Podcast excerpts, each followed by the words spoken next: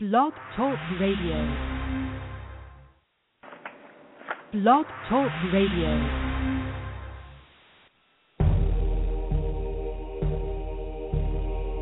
Forbidden archaeology, forgotten history, divination, magic, cryptozoology, UFOs, nature, science, and spirit. All this and more right here on the Main Street Universe Radio Network. So, you've done your time. Now what? Well, our guest tonight, Brandon Cosby, will let us know he's Director of Development at OAR, which is Opportunities, Alternatives, and Resources.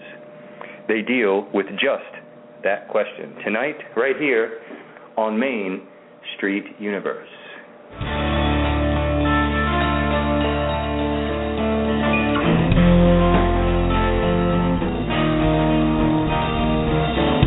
You are listening to Main Street Universe, the show and network reminding you that the mysteries and possibilities of the universe are closer to Main Street than you may have ever imagined.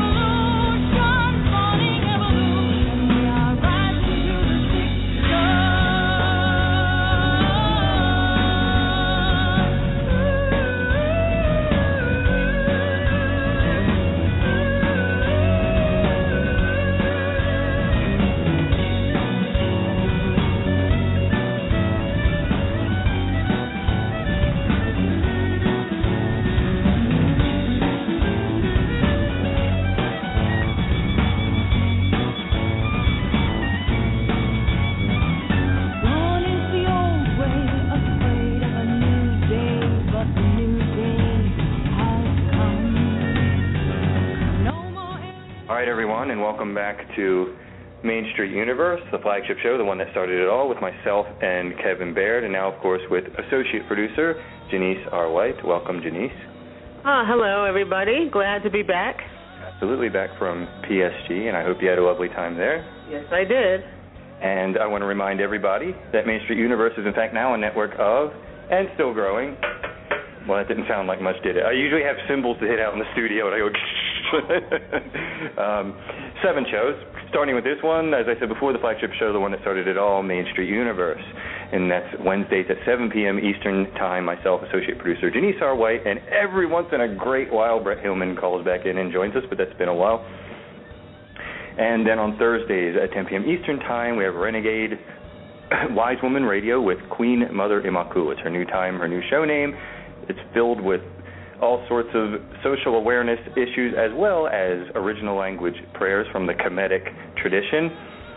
And she teaches Kemetic yoga as well, so check that out. Then on Fridays at 5 p.m. Eastern Time, we have Walking on the Sidewalk with our host, Mr. Kevin Baird. And Kevin is the creator of Frozen Smoke, which is an art form. He's an artist that creates vases, vases, however you say it. Uh, portrait. Oh, absolutely. And he is also the creator of the Horizon Oracle, from which he reads and takes calls to do readings. He can be found at www.templeofgaia.com. And then on Friday evenings, we have Activating Compassion in the Midnight Hour with your hostess, Miss Jessie Ann Nichols George. She's the author of four books Activating Compassion, its companion workbook, and You, Me, Life Dreams, and its companion workbook. So check it out. She had New Age musician Steve Halpern on a little while back and a couple other fairly big name guests. So uh, very excited about some of the new potential guests that I won't announce quite yet until they come through.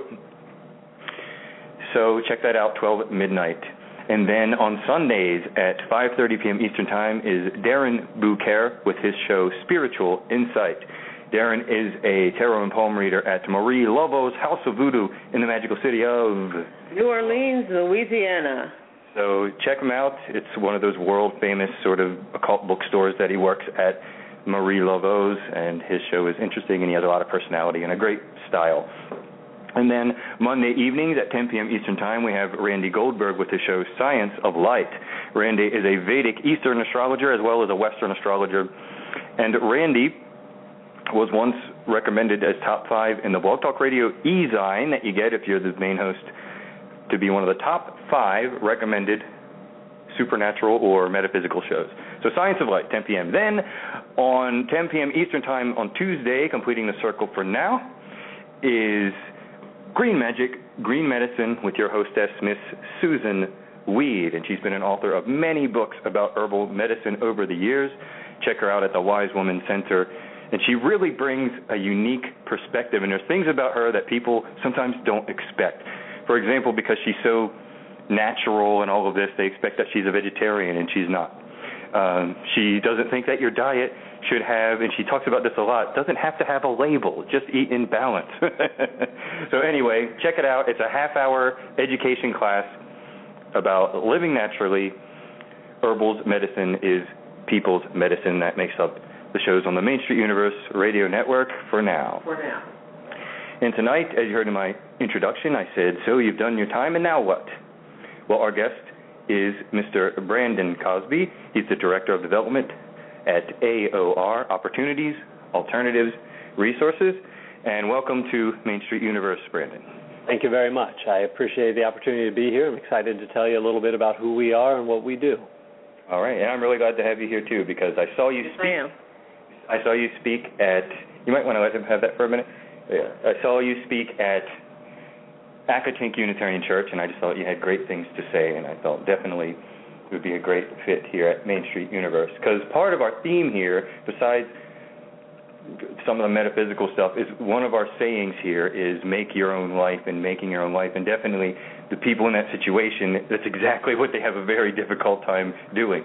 All of us do. Like if we have a dream and we're trying to aspire to this dream or like man i want to get out of this rut job i'm in but imagine trying to aspire to that dream when all you're trying to do is just you know have clothes an apartment whatever the case may be so i guess our first question would be to you what are some of the issues you face when people are first released from being incarcerated I'd like to piggyback on that idea. You were talking about the idea of the, the dreams that we have and how difficult they are to reach and to go after and to strive for each day. And there are moments and times where we make choices that have consequences for us and those around us. And when we wind up incarcerated, we start over. In that moment of, of incarceration, even a short period of incarceration, you lose a lot. You lose the opportunity to to have your your your home, your apartment, your car, your possessions, your relationships. The relationships are really important and they're critical to our success, and we lose those when we're incarcerated. So imagine the struggle that we all have to aspire towards our dreams. And something happens and you're incarcerated. You don't lose your dreams. You still have hopes. The people that are incarcerated are people just like everybody else. They've made some bad choices, sometimes with, with tragic consequences, but they still have hopes. They have dreams for the future. And when you walk out of incarceration, many people walk out of incarceration with nothing and they start over. And for those that are serious about changing, they come to our office at OAR and they tell us, I'm ready to change and I need some help because that change process is difficult. And that, that's where we begin the intervention process. that would bring me to what was my very first question. Not that I'm trying to visualize being in that situation too much. I hope I never we never need your services and that our listeners never need your services. But we're glad you're here. but how would they how do they first find out about you? There's a variety of ways, and so let me talk a little bit about the clients that we serve and just kind of define that population for a moment. Because we serve anybody that's connected to the criminal justice system, whether you're a first time misdemeanor offender or a, a violent felon offender, you are eligible for our assistance. And the, the individuals we serve, we help at a variety of entry points in the criminal justice system. So some people we help as they are coming before the court.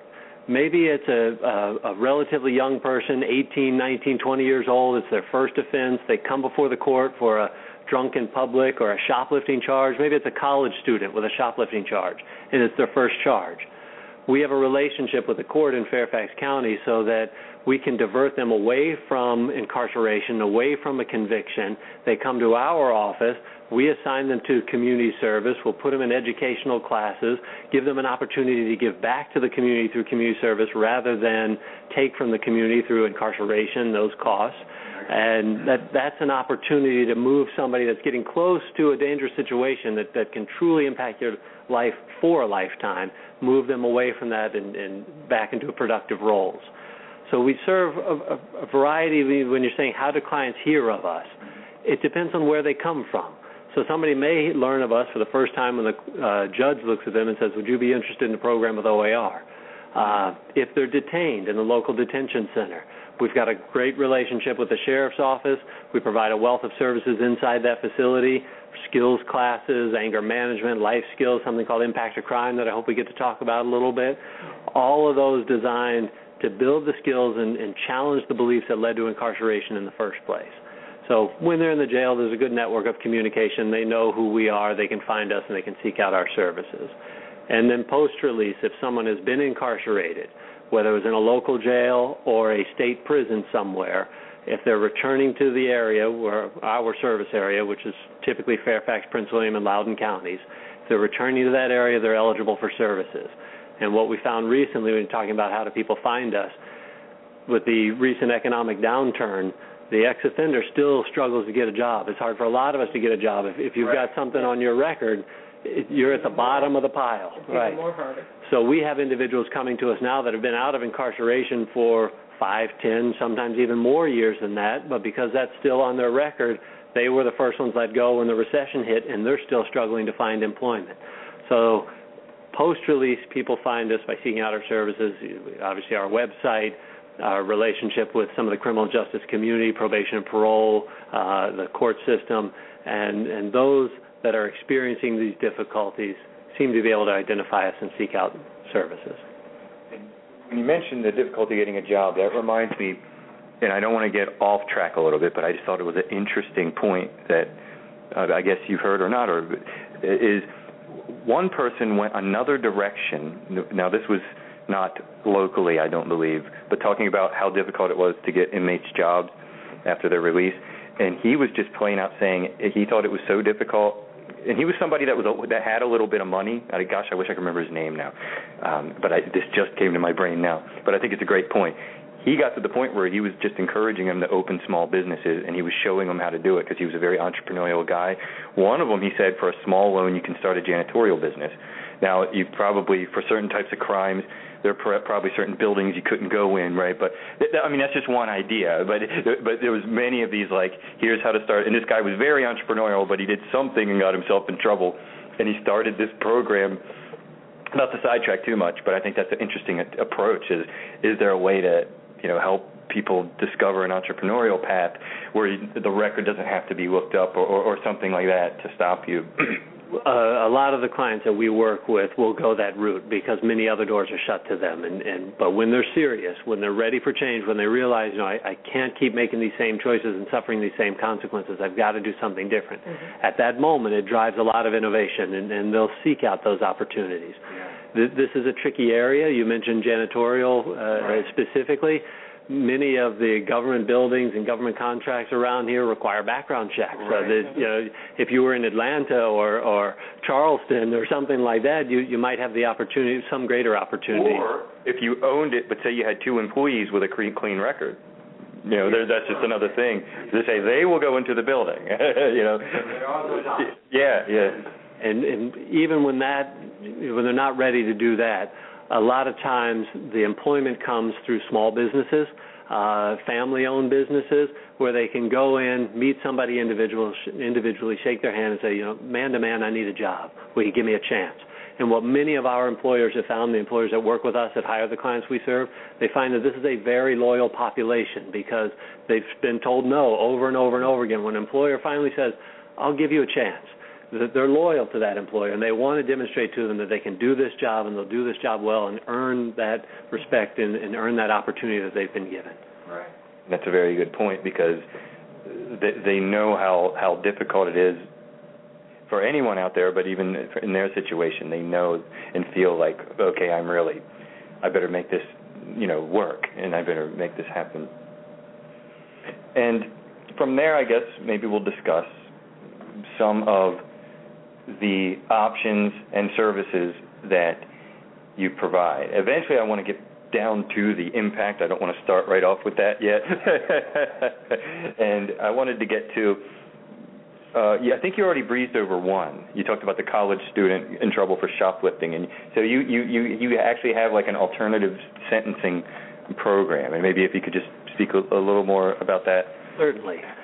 The what this program is designed for is the first-time misdemeanor offender. It's that person that is just beginning to step into a situation that that will not be good and will have consequences for their future.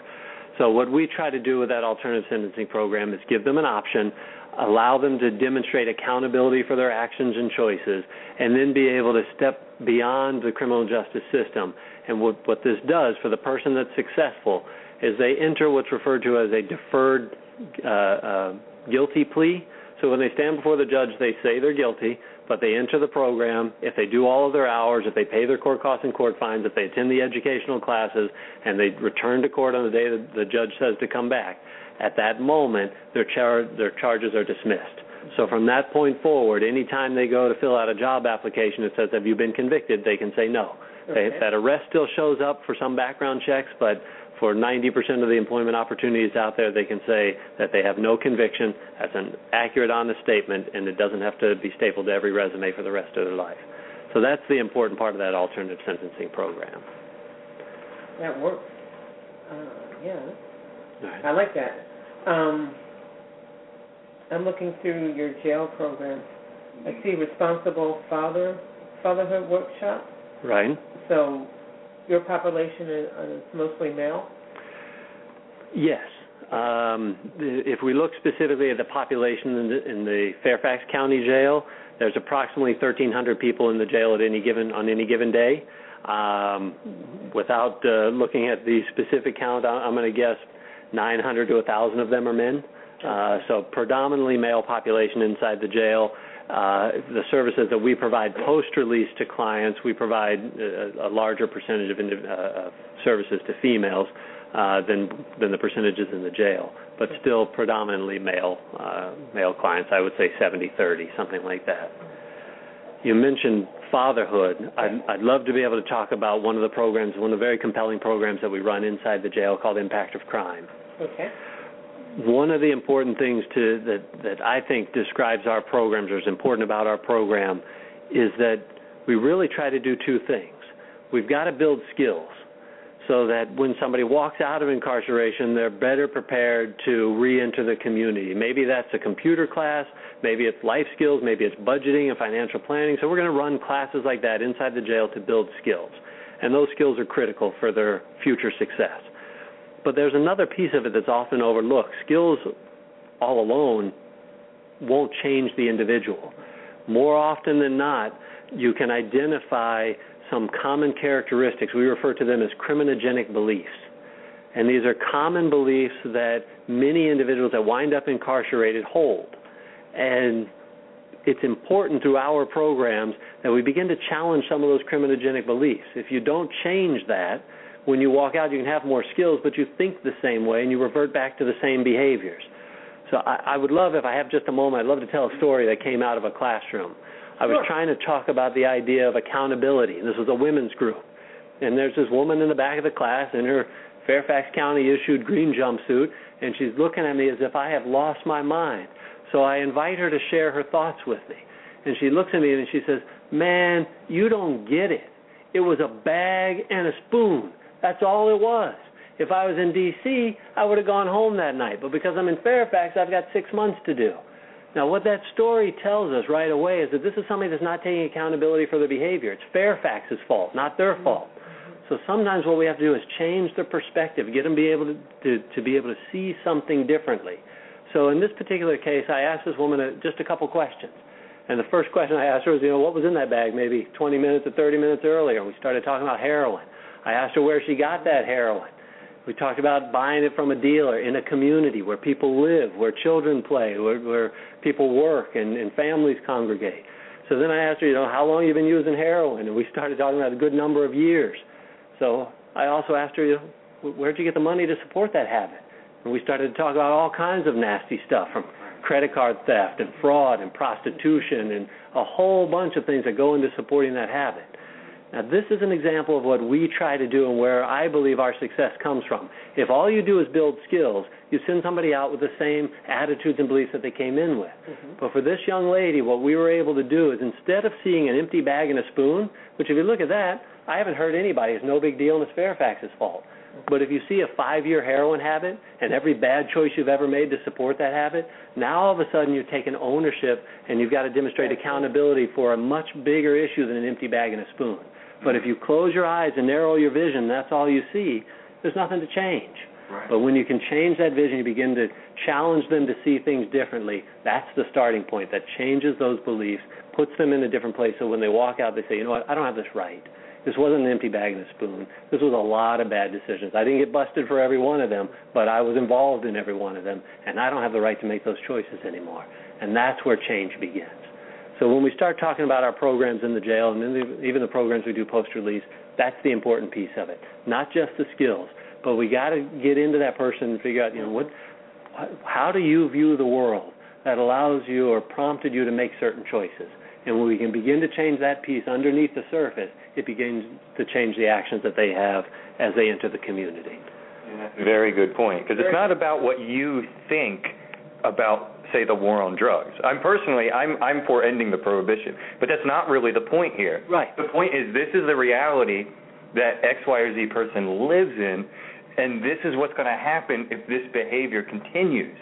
And now, being the, her first one to six months, I think that was a little harsh for a bag and a spoon too. But my but my whole point is, but what's going to happen the next six months when you're when you're out there? Are you going to keep doing the the, the petty theft, credit card fraud? So, so we can have a legitimate discussion about legalization right, as right. an example. But that's not what that doesn't change the issue. And the issue is it's not legal. You're making these choices, and not only that, because what, what what's important to recognize is that not just the offenders we work with, but people in general I think we do a poor job of taking accountability for our actions.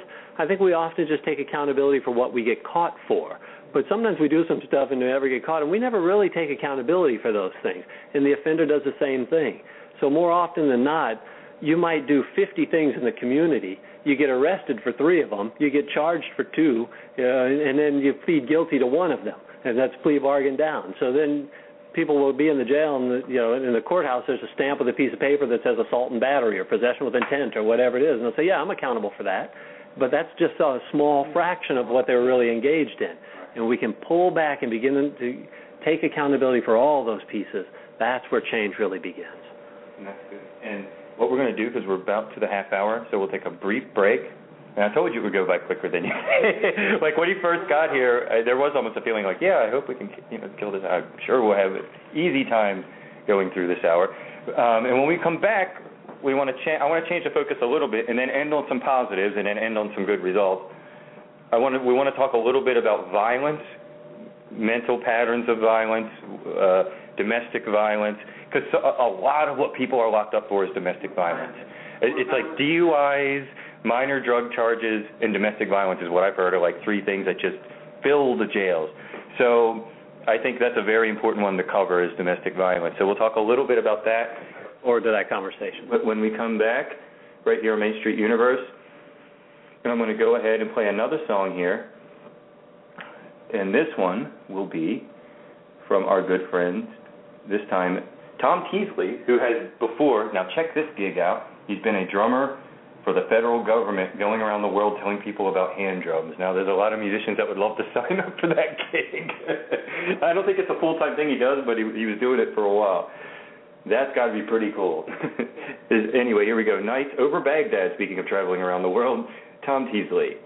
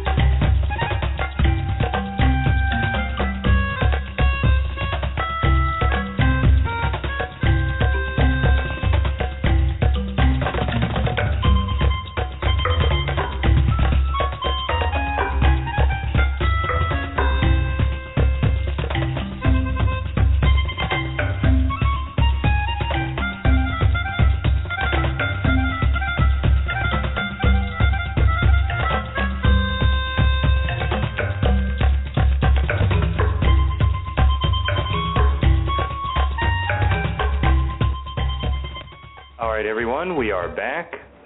Welcome back to Main Street Universe with our guest, Mr. Brandon Cosby from OAR Opportunities, Alternatives, and Resources.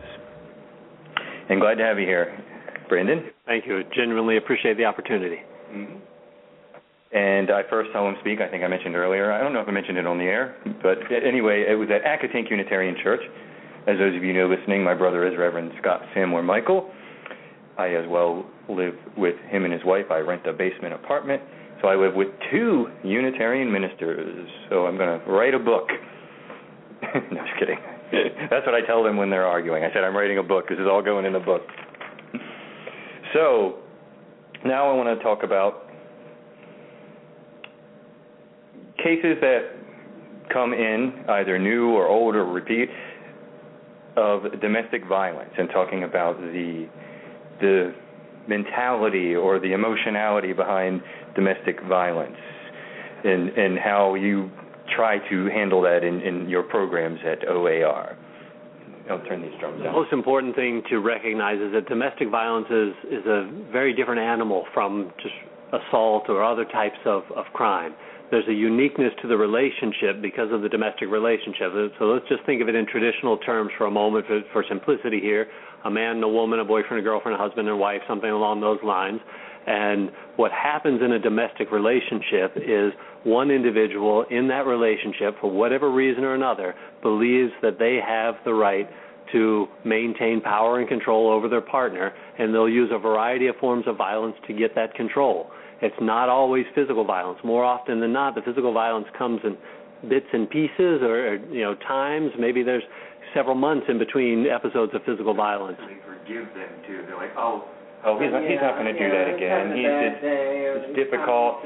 He's he's having, he's having a hard time at work. Uh, boy, that boss is making him do this because he's getting on him and all that kind of stuff. You, you've brought up the classic cycle of violence where we start in the honeymoon, everything is fine. We get into that tension stage where other forms of violence are taking place, some name calling, some put down, some humiliation, some ugly stuff is happening.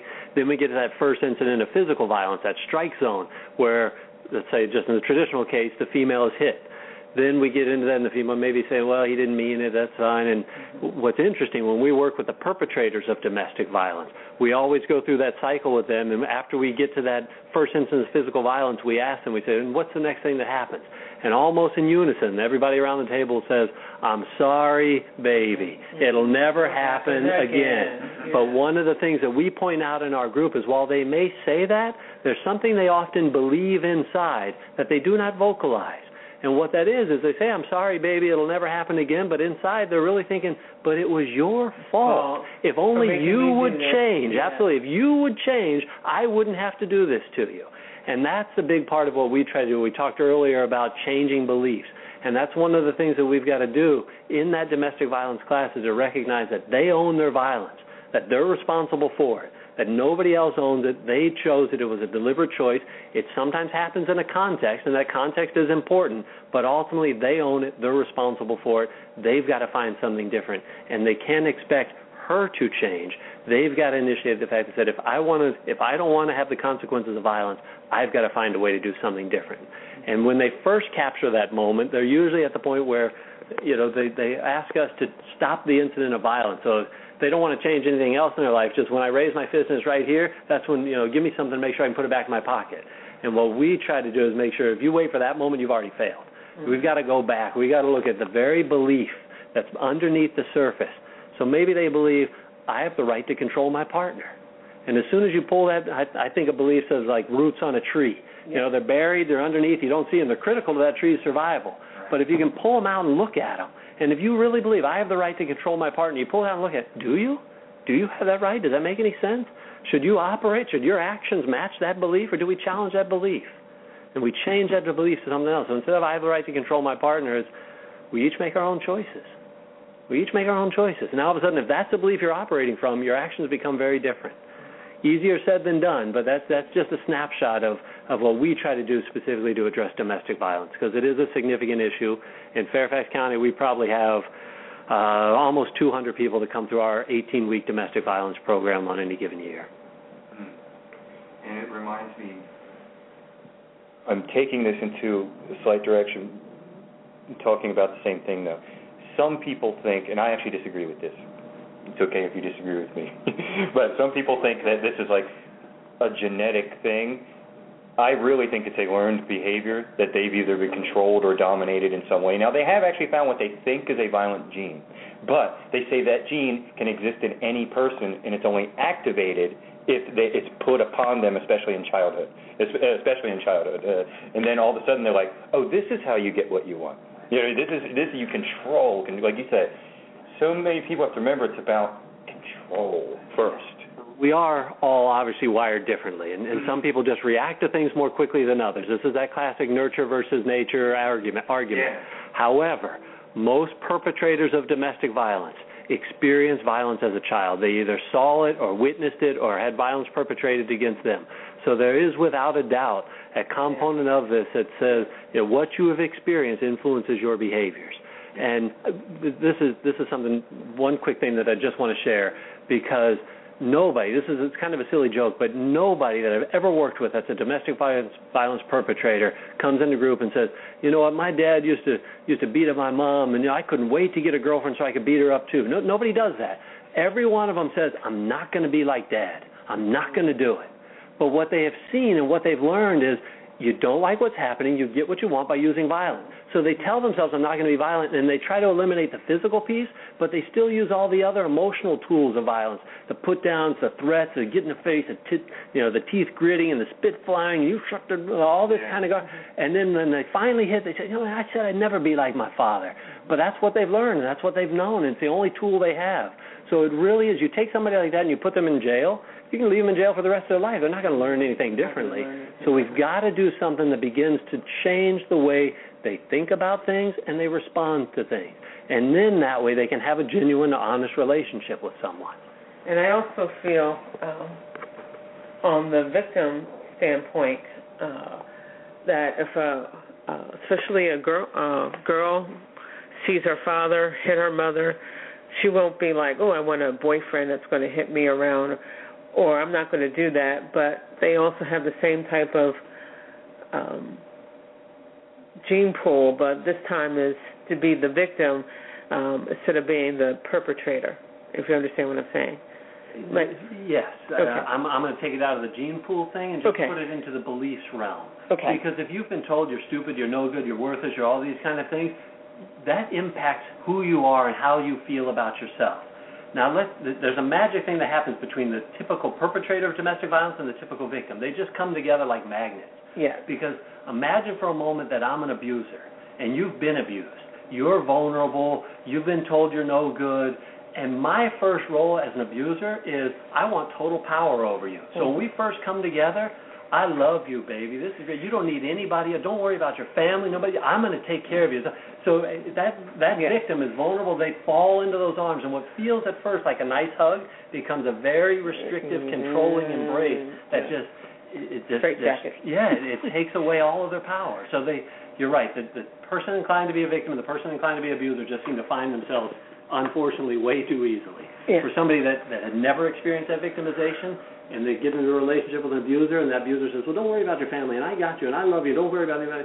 You'd be stepping back saying, "Well, you know, I want this relationship, but the relationship." Yeah, I, I have my mother well, yeah, I have friends, I have family, you know. and you'd likely step away from that, and Yeah. you wouldn't get engaged with that person.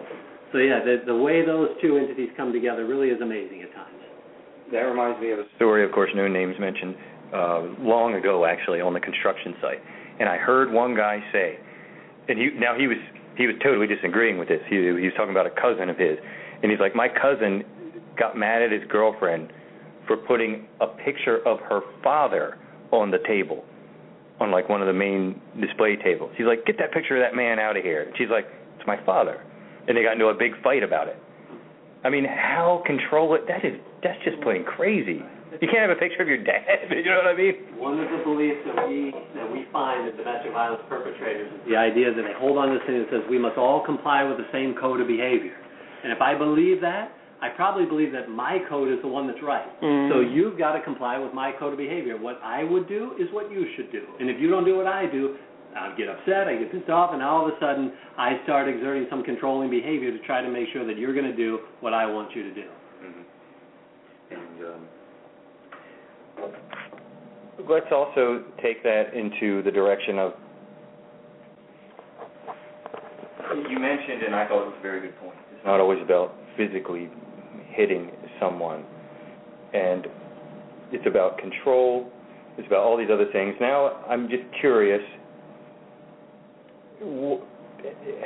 Have you seen? Because I wonder about this because it's so programmed, and I think a lot of people listening would wonder.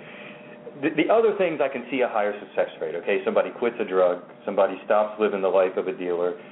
It, what what is like the success rate of some of these programs involving domestic violence in, in that kind of you know long time program I'm wondering or or that you've maybe personally seen just a few personal stories maybe or, or something like that it's an important question it is as you've alluded to a difficult timely and costly thing to measure so some of the programs that we run we have very good uh, outcome data on so our employment uh, uh, programs, for example, will follow people for 12 months, try to make sure or, or determine if they've been able to maintain employment for 12 months, and we see good results there. The domestic violence program, we just recently received a small community grant to pull background checks 12 months after uh, people are completing. So starting in May, that's when people are going to be hitting their 12 month mark, and we're going to be doing those background checks. So I'd love to be able to give you that data. Some of that is on our website for those listening that are interested. You can always go to www.oarfairfax.com, and the, some of that information is there. Um, but uh, it, it is a challenge to measure. It's really some of what we get is anecdotal uh, you can see dramatic change. One of the things that we always do is open up the doors to the people that support us or are interested in us. So if there are communities out there, community members out there interested and want to know, is what we're doing, does this make any sense? Is it a value? Our doors are open. Give us a call, contact me, let me know. We'd love to have you sit in on a, a, one of the domestic violence groups. Uh, see what we do in there. Feel for yourself what happens in that room when somebody gets it, when that light bulb goes off. Uh, so we believe strongly in our programs and the value of them, but they are difficult to measure. Some we have better data on than others. Now, when you're having, um, I have your list of classes and events. The uh, violence intervention program. Do you have both the husband and wife, boyfriend and girlfriend, or just the person involved with the incarceration? Right now we only offer groups for men, for males that uh, have uh, issues of violence in their past. We do not bring the partners into that group. Um, for a lot of the men, they haven't reached the level of accountability. Hopefully, towards the end of the 18 weeks, they're starting to take accountability and they're moving forward. But on day one, we get a lot of people in there saying, "Well, I don't know why I'm here, and she should be here, and it's her fault, and I didn't do anything," and, and there's a lot of denial of responsibility. So we think it's unfair to put the victim in that position. However, we have great uh, communication with the victim. We want to keep them safe. So we will send them when somebody comes to our office and they sign up, we send information to the victim that this person is enrolled. They're expecting to start this day. We'll send them information about community services where they can get support. When we put together monthly reports that shows whether the person is engaged or not, we send that to the victim. When we have a final report, we'll send that to the victim. And many will engage with us and then they'll call us and, and they'll say, you know, things have gotten better, but last night he got a little out of hand. You know, I was a little worried. He, you know, he was he got in my face and was screaming. I mean, those are that's information that we can use in the group to then hold the, the person accountable. Sometimes the victim want to keep that confidential, which is understandable because of their own fear, and we will absolutely honor that confidentiality. But the relationship with the victim is very important.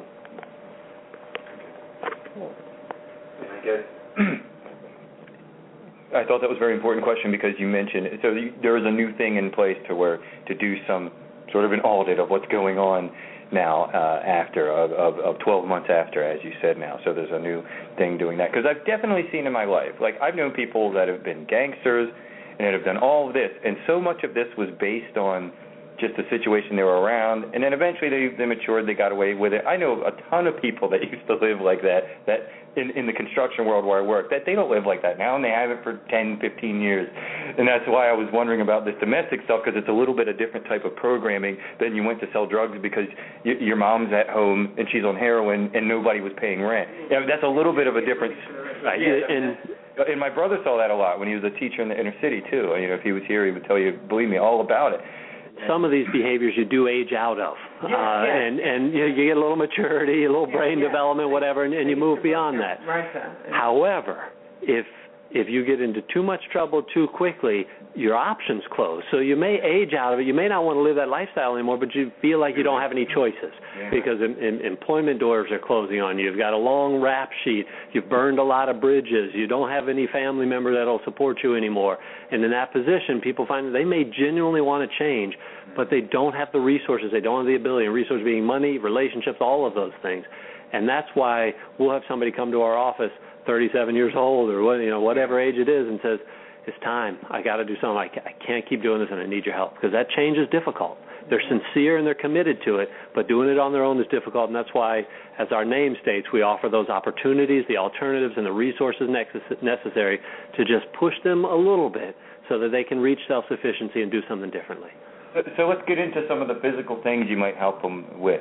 Okay. Uh, things like, Uh, now we mentioned a little bit work and how difficult that is. What about other things? Because I think you do like clothes as well and some other things like that. So maybe you can elaborate on that. Absolutely, and I'll, I'll talk about some of the things that, that we help them with and the ways that the community can help us through that process. Um, so the most important thing to think about is many people walk out of incarceration with no possessions whatsoever. Our office is literally a block and a half from the jail. Sometimes people will be arrested in June in shorts and flip-flops. They're released in December, and they walk to our office in the middle of December in shorts and flip-flops, and that's all they've got. Uh, so jackets in wintertime, clothing for interviews, new uh, shoes, uh, hygiene uh, products. We, we put together little baggies of you know soap and toothbrush and all of these things. Uh, all of those are listed on our website. The, the types of things that we can use, the types of donations we can use, and we really are dependent upon the community for those types of donations. They're tax deductible. We can we can make sure you have the documentation of that. But the community's great in providing those types of things for us. Other types of, of things along those lines, gift cards. Uh, community members have donated, you know, five dollar McDonald's gift cards. It, it's for us that that are self-sufficient to be able to pick up a handful of gift cards, you know, isn't going to break our wallet, but that's very meaningful to somebody coming out of incarceration that doesn't have the resources for their next meal that we can give to them when they're getting on a bus to go to a shelter or, or you know, go back to mom's house or whatever it may be. Mm-hmm. Um, transportation is a real challenge. One of the big issues that happens when if if you go through the criminal justice system and you have fines and court costs and all these things, if those aren't paid, what they do is pull your driver's license as a prompt to get you to pay. Uh, if you don't have the resources, now you've got the fines and you don't have a driver's license, and it's real tough in this area to get around with, without good uh, transportation. The public transportation is very limited once you you know reach the, reach the outskirts of, of the city. Uh, so Metro cards, those SmarTrip cards. A lot. Sometimes people will come and they'll bring family and they'll get some cards and there's a buck thirty on them and they're just sitting in their wallet. Those are wonderful donations because those SmarTrip cards cost five dollars a pop, empty. Uh, so those are great donations to to send to our office so that we can help clients with those. And I also want to talk about what you think and how you think a program like this has a positive impact on the community versus just the plain, you know, incarceration and forget about them kind of model. And because especially you got to remember, in a large part, we're sometimes we're talking about pretty minor offenses. Some of us, maybe a quarter of our listeners have done, or, or or people, whatever the kinds of things lots of people have done. You know, uh, had a few drinks and got on the road, or or or they got busted for minor crimes. But hey, if you get six seven months from that and you're not paying rent and you can't get your apartment, and then maybe your car's repoed. I mean, and then you have just like you said, the fines. You can't get your license back. The car's impounded. Uh, you have an apartment. Um, you know, your girlfriend left, or whatever, whatever else happened. Your support system get got sick of dealing with you getting arrested a couple times, even though they might it might have been all minor things, which I think some people forget that. And uh, so I'd, I'd like to address a couple ideas Yeah. there. Um, one, most importantly, 95% of people incarcerated are returning to the community. Very few people are incarcerated for life. So some are serious crimes and are incarcerated for a long time. Right. But we have in the United States 5% of the world's population, but we incarcerate 25% of the incarcerated people. So we, we disproportionately incarcerate a lot of people more than any other country that has ever existed. More, more, yeah. but clearly more. More. So it's it's obvious not everybody we incarcerate is a crazy, violent psychopath. Uh, there's a handful of them, and for those individuals, incarceration may be the best thing for the rest of us.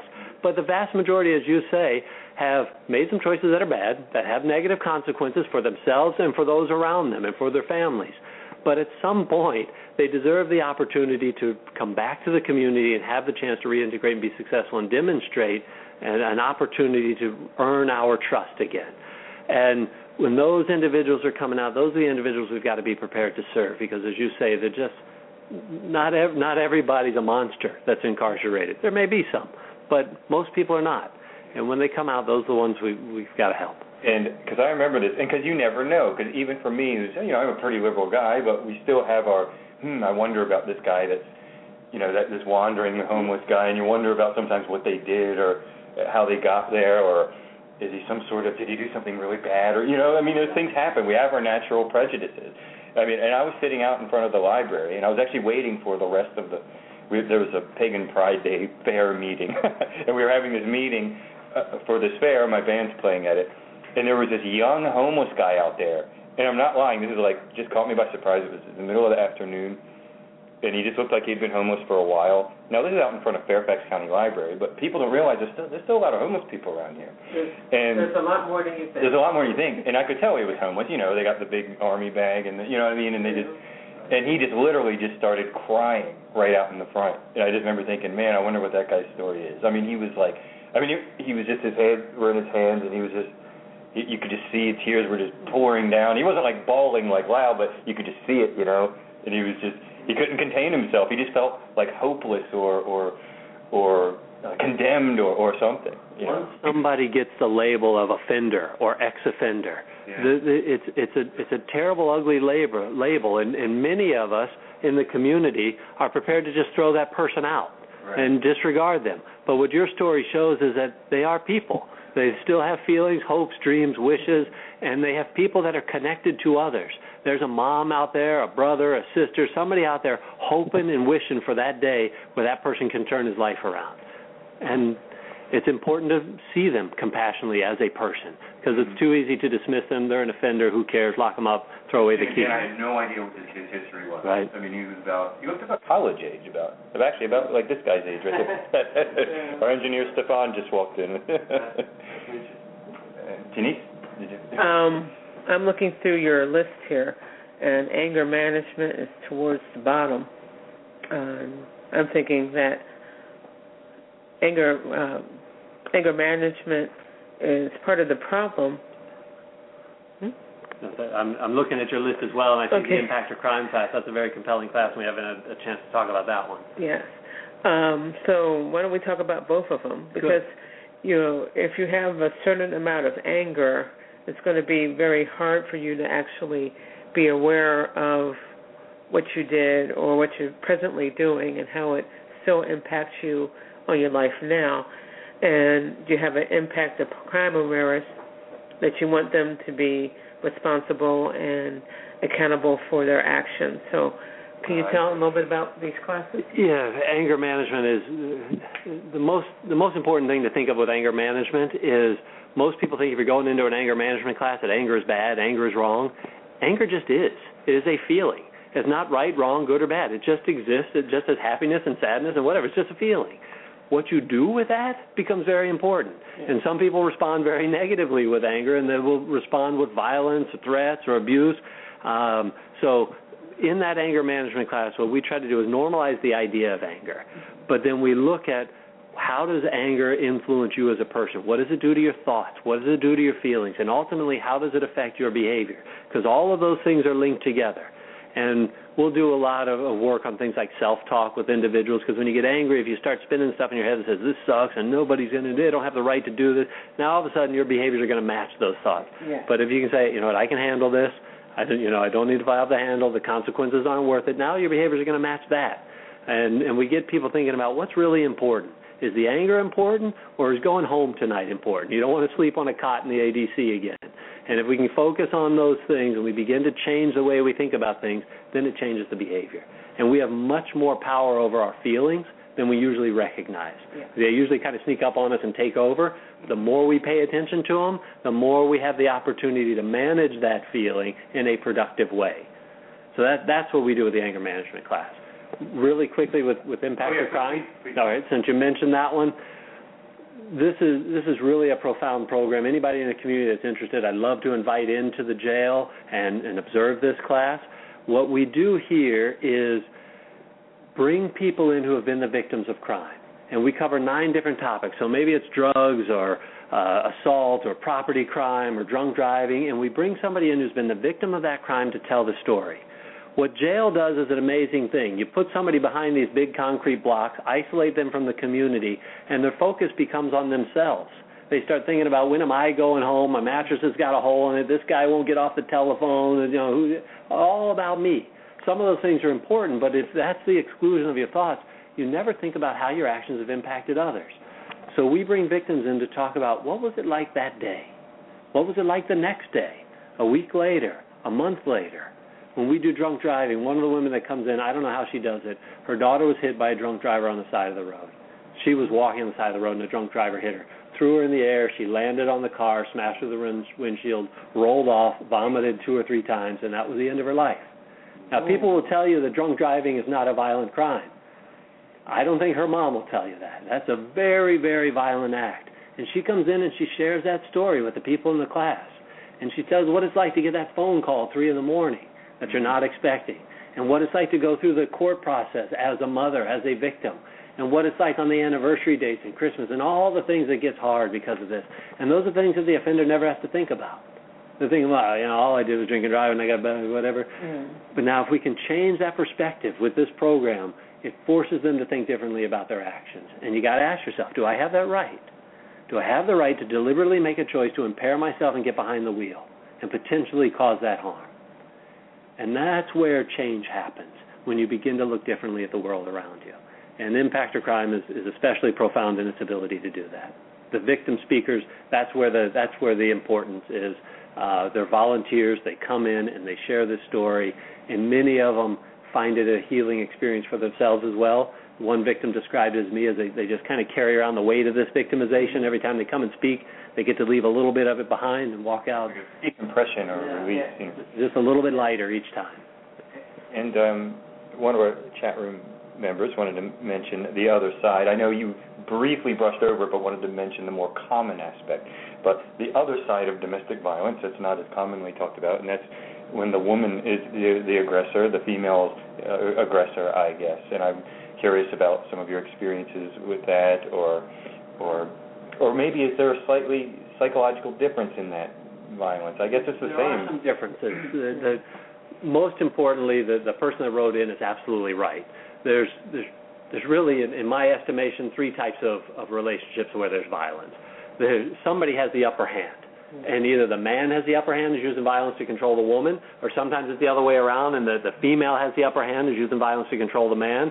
And I really believe sometimes nobody has the upper hand. We just have two violent people coming together that beat the hell out of each other, and it's a terrible, awful relationship. And so I I think that's a smaller percentage, yeah. but I think I think there's a percentage of each of those that happen. Um, so can females be violent? Absolutely. Sometimes they choose different behaviors. Um, just as an example, if you think about a man that's violent and abusive and trying to control their partner, men do some some some really ugly things. Hair pulling happens. I've talked to victims who have had clumps of hair ripped out of their head. One, it, it hurts terribly. But two, also, if I'm trying to control and put down somebody, somebody, one of the things that gives them strength or value is their look and that they feel good about themselves. And, and if I, and women hair and hey, guys with hair, it starts to say I have short hair, but trust hair's me, important. I, I got over. I got over it. I just So, shaved it. one way or another, the abuser will reach to the thing that's of value to that person. So, you know, the things that men and women value is different sometimes. So sometimes women will attack different things. Women may attack a man's manhood, make him feel like less of a man. Still violent, still abusive. It's a, it's an emotional force to say, you know, you're no good, you're worthless, you can't, you know, Right. whatever it, whatever it may look like. So the the actions sometimes vary, but ultimately it's the same thing. One person that believes they have the right to dominate and control their partner, and they use violence and force to do it. So we have run women's group groups before. We're not actively running a women's group, uh, but absolutely there are women out there that are abusive. Well, I know about um, Orange is the New Black, which I know is a fictional. Um, oh, a fictional, um, show but they do discuss sometimes very real issues on that show. And I don't know about Fairfax County per se, but I used to live in Baltimore, and they have a huge female population um, prison. In fact, actually, a couple female population prisons. So I would think that the anger management uh, women so very important because sometimes when women are in jail, their families, their children, mm-hmm. uh, she's in jail, the husband or boyfriend may not be there, so the children are always going to go to their parents or maybe grandparents, and there's another cycle within that. Um, the impact on children, the yeah. impact of incarceration on children. That might be another topic for another uh, yeah. session. We have about 35 seconds. Yeah, because it's not just the person locked up, but everybody can be locked up with them. Yeah. But anyway, OAR, Mr. Brandon Cosby, thank you very much for joining us this evening. I appreciate the opportunity. Thank you. And at some point, you know, maybe we'll have you back or if some particular issue comes up or something like that. So, quick contact information for OAR. For those that are interested, site is www.oarfairfax.org.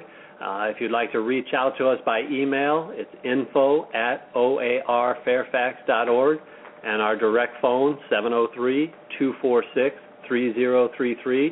We'd love to have you get involved as a volunteer, as a donor. Um, many opportunities to, if you believe in this mission, to support it. Please reach out to us, and we can walk through those opportunities. All right. Thanks everybody for joining us. So it Thank you, everybody. A tiny bit over the time, but it'll be in the archives. Thanks for listening to Main Street Universe.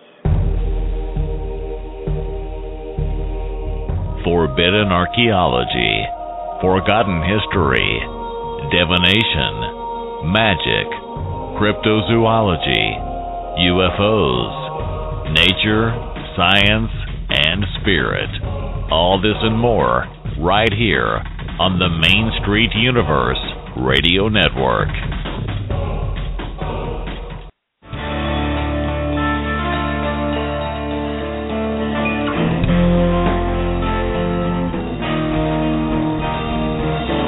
You are listening to Main Street Universe, the show and network reminding you that the mysteries and possibilities of the universe are closer to Main Street than you may have ever imagined.